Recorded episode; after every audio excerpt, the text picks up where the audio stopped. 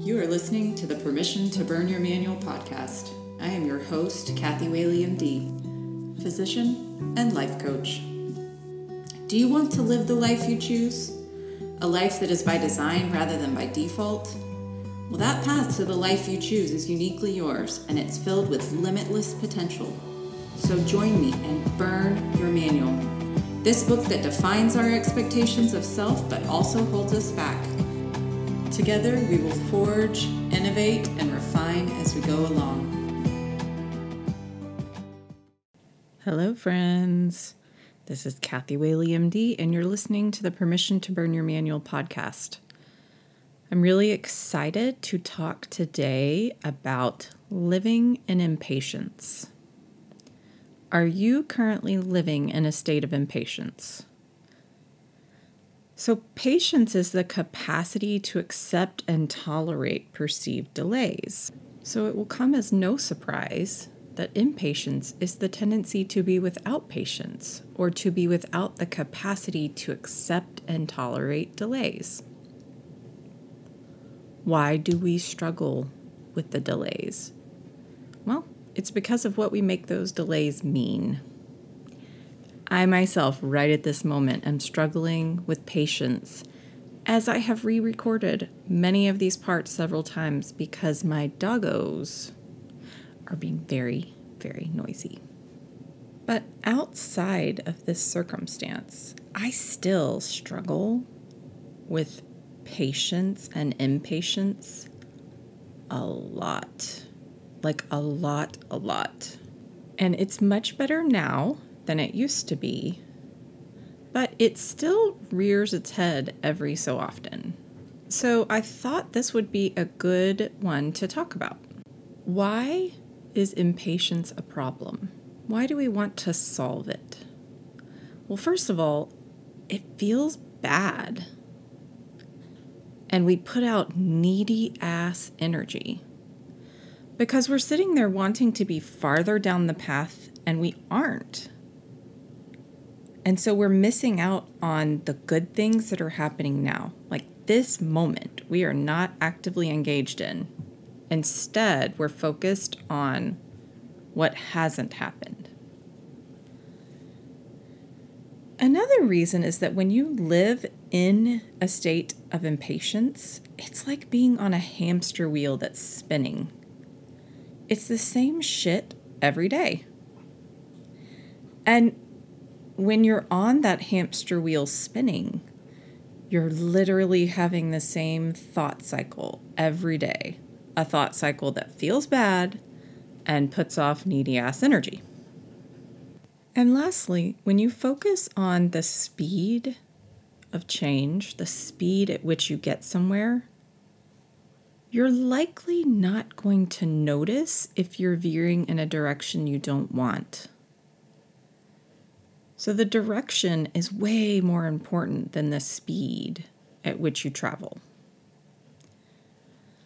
So I'm going to give a couple of examples of where my patience deficiency has not served me well. Anytime that I'm contemplating a change, I labor over it. I take my time, I think about the risks versus the benefits. I mean, a very long time. But when I have committed to it, I'm wanting the change to be done yesterday. So, one example, very simple example. My husband wanted to start a family four years before I did. Every year, we would have the conversation I would have some reason why it wasn't the right time, and we would put off the discussion for another year. Four years later, I finally said, okay. And then I tortured both of us with my impatience of getting pregnant. It's like I had decided I wanted it to happen. So let's get on with it. From the start to finish, I single handedly sucked the joy out of trying, out of the experience. And as it turned out, I wasn't Miss Fertile Myrtle, so it ended up being a really long ass time. What did I miss out on because of my impatience? Well, first of all, I definitely did not appreciate all of the really yummy sex that happened prior to having any kids because now we can hardly get behind a locked door before they're like, What's going on in there? The other thing I missed out on was just the connection with my husband and really the joy of going down this road together, creating a human together. It became another box I was addicted to checking off. Kind of not the thing that belongs in a box checker off competition. Creating a human, a bigger deal than that. Now, here is a much more recent example, and it's really about my decision to go for coaching certification. So I decided to go for certification and training thinking I would deploy these skills at my full time job, but that didn't really work out. So I launched a website and decided to offer it to any healthcare professional and really anyone. And I set some goals for the end of 2022. And again, I wanted them to happen last year. No patience present over here for Kathy at the beginning of that. Why did I want it to happen so quickly? Well, frankly, it's because I saw all these other coaches being the quote example of what's possible. In the coaching world, that is a very big concept, and frankly, bordering on mantra. Be the example to others of what is possible. And that's not the problem, it's what you make that mean that's the problem. So, when you see someone as an example of what's possible, you may, like me, find yourself wondering, why don't I already have what's possible? And so this comparison sets up thoughts that create unworthiness. So for me, unworthiness set in because I told myself that I was successful when I was an example of what's possible too. And I was defining what's possible by someone else's possibilities. Little did I realize at that time, I already was an example of what's possible. So every day, I obsessed about not being at the goal and I told myself that I was being held back because I had additional goals after that, that this one had to get checked off the list in order for me to get to that one.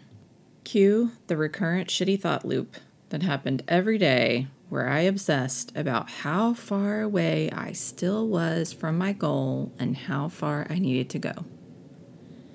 So every day I was on the hamster wheel, feeling bad, putting out needy ass energy, not enjoying the moment. And yeah, it was really not pleasant. A lot of thought work later and self coaching, I have internalized that I am my own example of what's possible. And I am enjoying the now. So let's talk about how we get there. How do we combat impatience in these ways. I have a few steps to offer in this. Number one, every day with intention, recognize how far you've come, no matter how small. Why do we do this?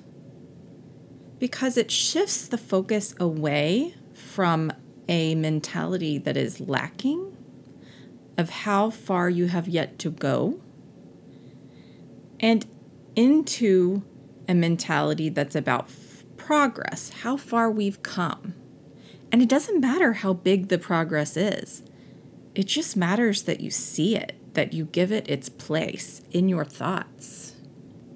Make a list of the things you want yet to be realized, those things that are at the end goal.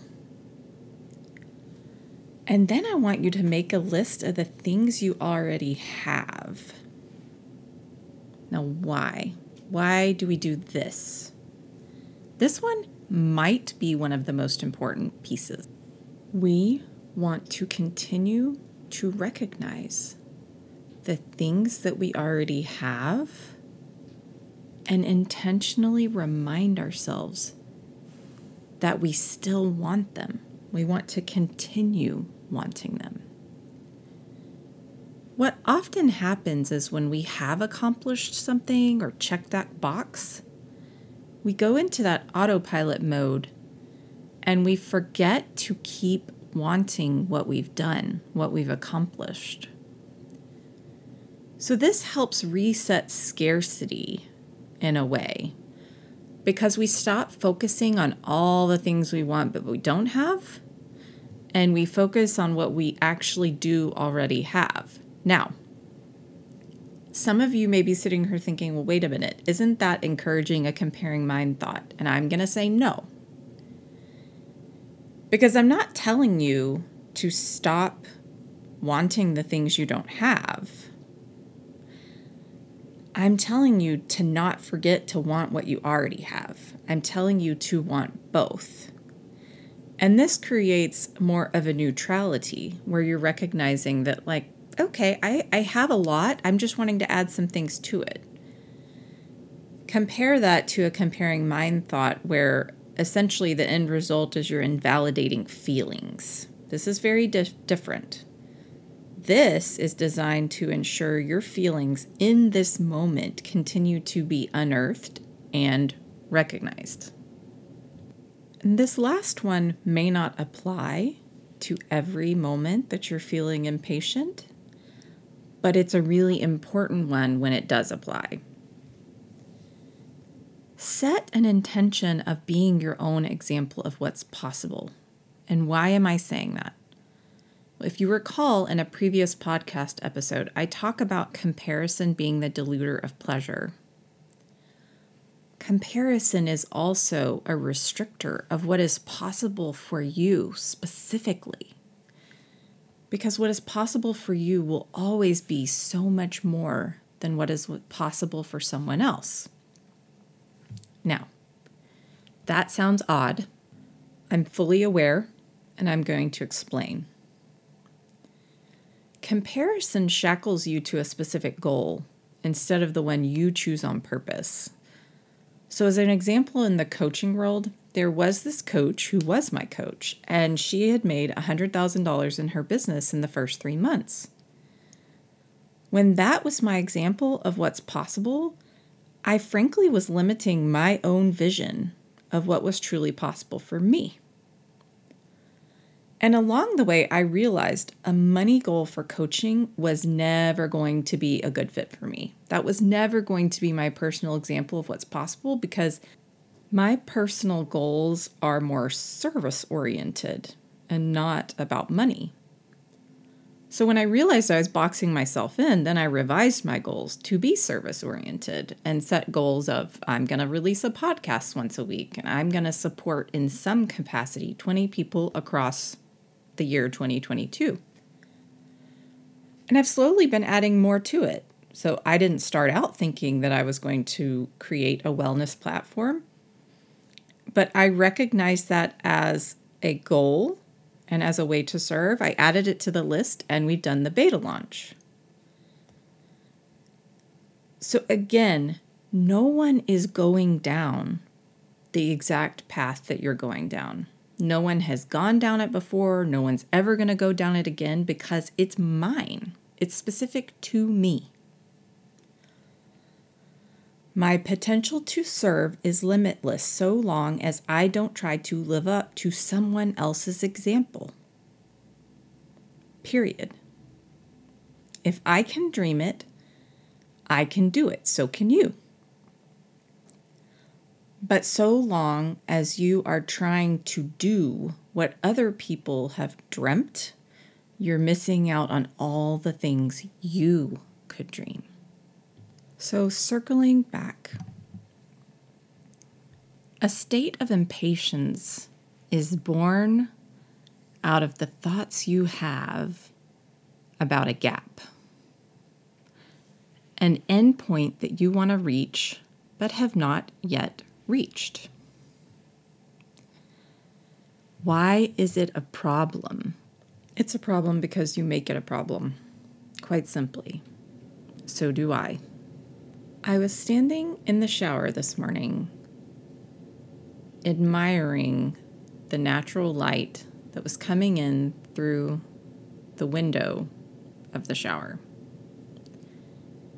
And this was a really sobering moment for me because, like I said, impatience is something I struggle with constantly. I mean, I could probably spend all my day doing thought work about patience. And as everyone knows, I've been building a house for over two years.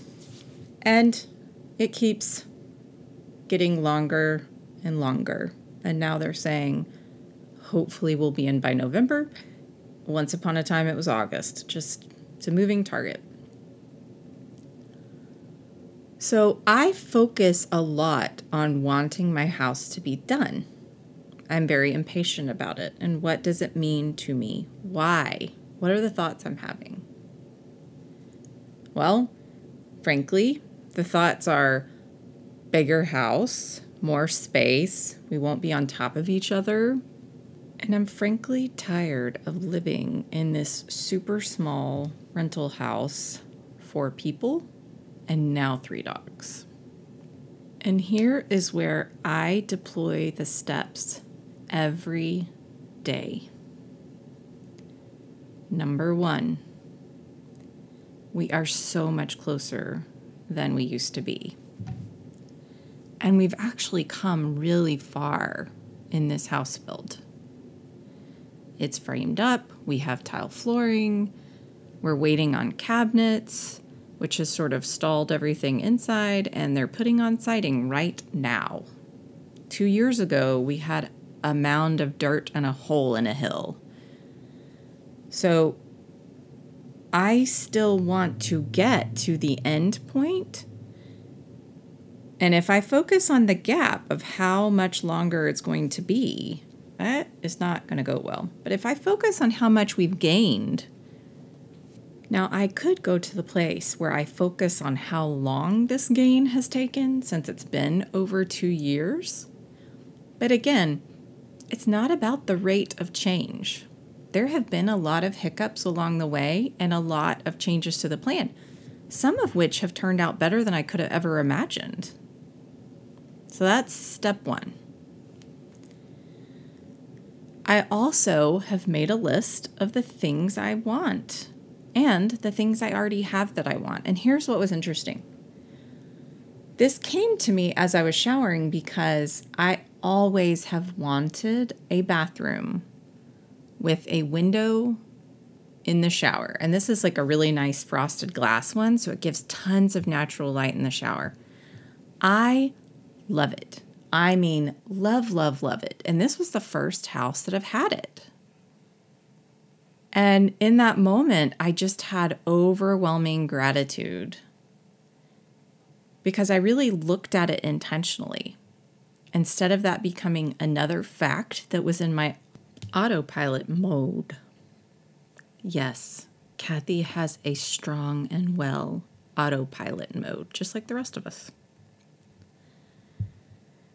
And then I am setting an intention that this house build is an example of what's possible and not in a bad way, right?